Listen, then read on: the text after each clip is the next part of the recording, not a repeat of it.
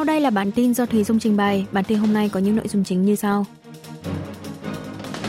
Tổng thống Yoon song yeol cam kết tạo thành quả chính sách rõ rệt trong năm 2024. Bắc Triều Tiên đơn phương bãi bỏ các văn kiện luật liên quan đến hợp tác kinh tế liên triều. Thủy quân lục chiến Hàn Mỹ tiến hành cuộc tập trận chung đầu tiên trong năm 2024.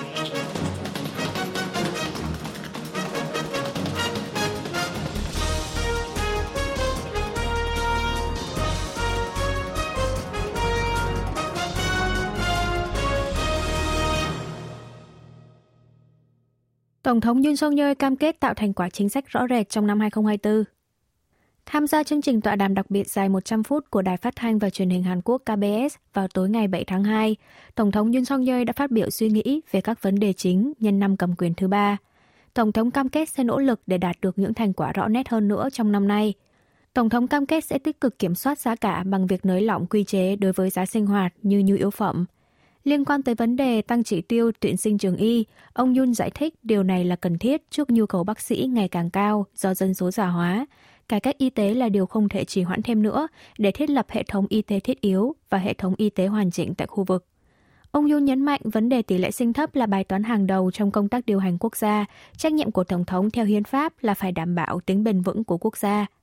Về lĩnh vực chính trị, Tổng thống cho biết ông sẵn sàng gặp mặt với ban lãnh đạo Đảng đối lập Dân chủ đồng hành, nhưng cũng cho rằng cuộc gặp mặt này phải có sự tham gia của cả ban lãnh đạo Đảng cầm quyền sức mạnh quốc dân.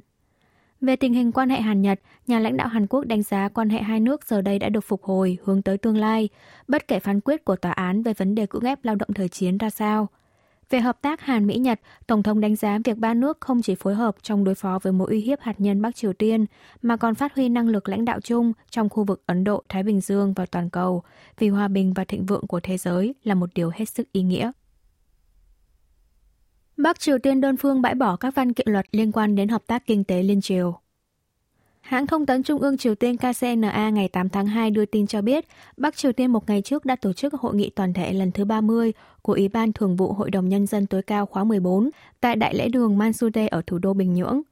Cuộc họp đã thông qua các dự thảo bãi bỏ luật hợp tác kinh tế liên triều, luật về đặc khu du lịch quốc tế núi Cơm Cang và quy tắc thi hành luật, cũng như các biên bản thỏa thuận liên quan đến hợp tác kinh tế giữa hai miền Nam Bắc – Động thái này cho thấy quyết tâm rõ ràng của Bình Nhưỡng về việc sẽ không giao lưu kinh tế với Seoul. Về vấn đề này, Bộ Thống nhất Hàn Quốc cho biết việc miền Bắc bãi bỏ luật về hợp tác kinh tế liên triều đã được dự đoán từ trước. Seoul chỉ trích hành động này của Bình Nhưỡng sẽ chỉ khiến cho nước này càng bị cô lập nghiêm trọng hơn.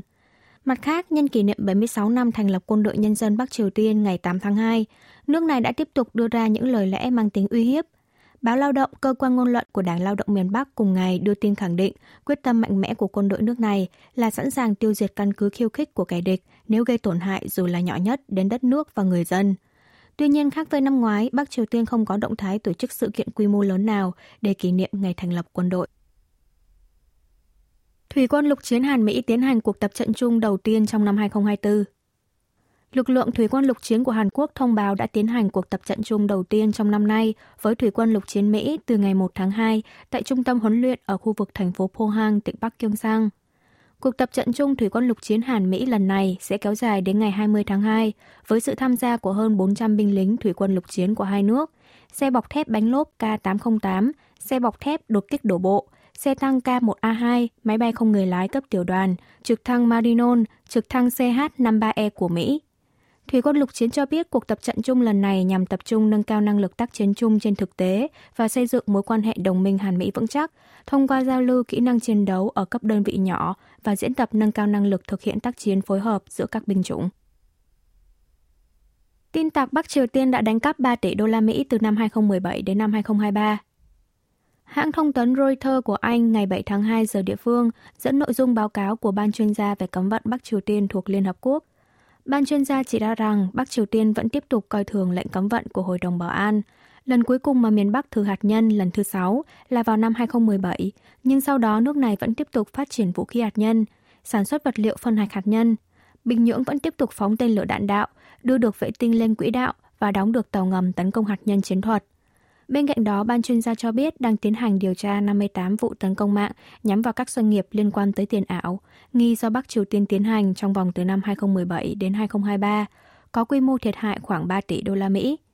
Miền Bắc được cho là đã sử dụng số tiền đánh cắp được và phát triển vũ khí hủy diệt hàng loạt. Các chuyên gia chỉ ra rằng các tổ chức tin tặc thuộc sự chỉ huy của Tổng cục Trinh sát miền Bắc đã tiến hành phần lớn các vụ tấn công này.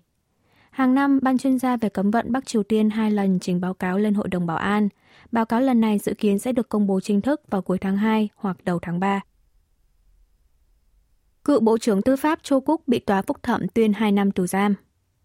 Tòa án cấp cao Seoul ngày 8 tháng 2 đã tuyên án 2 năm tù giam với cựu Bộ trưởng Tư pháp Châu Cúc bị truy tố với các cáo buộc cản trở nghiệp vụ, vi phạm luật nghiêm cấm hành vi yêu cầu hối lộ và ngăn ngừa xung đột quyền lợi của công chức nhà nước, lạm dụng quyền lực, cản trở người khác thực hiện quyền lợi. Hội đồng xét xử đánh giá bị cáo Trô không hề thừa nhận hay thể hiện sự ăn năn hối lỗi về hành vi phạm tội của bản thân trong cả phiên tòa sơ thẩm và phúc thẩm. Tuy nhiên, tòa cho rằng bị cáo ít có nguy cơ bỏ trốn hay tiêu hủy chứng cứ, nên quyết định không bắt giam ông Châu ngay tại tòa nhằm đảm bảo quyền phòng vệ của bị cáo.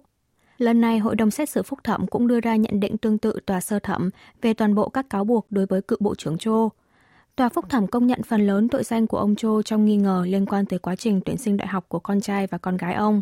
Ngoài ra, hội đồng xét xử cũng công nhận tội danh của ông Châu Cúc liên quan tới nghi ngờ ông này lạm dụng quyền lực khi còn là cố vấn các vấn đề dân sinh phụ tổng thống, để đột ngột dừng cuộc thanh tra đặc biệt đối với cựu phó thị trưởng Busan Yu Jae-su.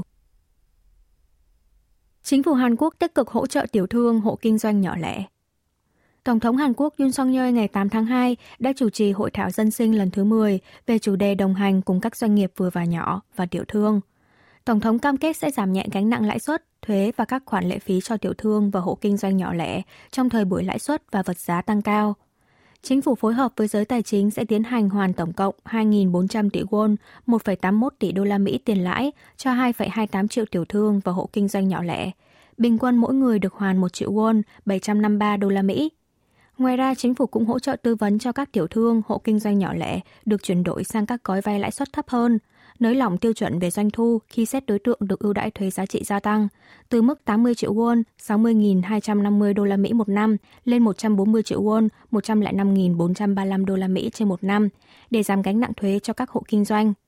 Bên cạnh đó, Tổng thống cũng cam kết sẽ điều chỉnh một cách quyết liệt các quy chế kinh doanh bất hợp lý cho các hộ kinh doanh nhỏ lẻ, chính phủ sẽ tiến hành điều tra hơn 1.160 quy chế đang áp dụng với các tiểu thương và hộ kinh doanh nhỏ lẻ để xóa bỏ ngay các quy chế vô lý này. Cấm các cuộc thăm dò ý kiến có tên đảng và ứng cử viên từ ngày 10 tháng 2. Ủy ban Quản lý Bầu cử Trung ương Hàn Quốc ngày 8 tháng 2 ra thông cáo báo chí hướng dẫn về các hành vi bị cấm, hạn chế từ ngày 10 tháng 2 tới, 60 ngày trước tổng tuyển cử ngày 10 tháng 4 Trước tiên, bắt đầu từ ngày 10 tháng 2 cho tới ngày bầu cử, tất cả các cuộc thăm dò ý kiến có tên của đảng, gồm cả Ủy ban chủ bị thành lập đảng, hai ứng cử viên và cả ứng cử viên tiềm năng đều bị cấm. Các ứng cử viên được phép thăm dò ý kiến người dân khu vực phục vụ cho việc hợp nhất tranh cử, nhưng không được công bố kết quả như tỷ lệ ủng hộ ra bên ngoài, mà chỉ được sử dụng làm tài liệu nội bộ lãnh đạo các địa phương không được có hành vi gây ảnh hưởng tới bầu cử từ ngày 10 tháng 2, như quảng bá về cương lĩnh, chính sách, lập trường của đảng với người dân địa phương mình, không được phép tham gia vào sự kiện chính trị do đảng nào tổ chức và không được thăm văn phòng bầu cử. Ủy ban Quản lý Bầu cử Trung ương cho biết sẽ hướng dẫn cụ thể về các hoạt động bị cấm, hạn chế cho các đảng, ứng cử viên và địa phương để không xảy ra tình trạng vi phạm do không biết rõ luật. Ủy ban này sẽ xử lý cứng rắn với các hành vi can thiệp vào bầu cử của công chức. Hơn 520 phòng cấp cứu trên toàn Hàn Quốc hoạt động xuyên Tết Nguyên đán 2024.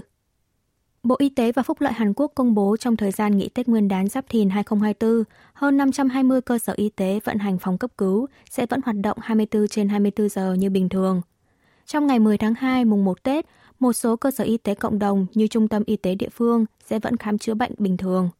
Bộ Y tế cùng các địa phương sẽ lập ra phòng giám sát tình hình cấp cứu trong thời gian nghỉ Tết Nguyên đán để theo dõi tình hình mở cửa các cơ sở y tế, đối phó nhanh chóng kịp thời khi xảy ra sự cố gây thương vong lớn.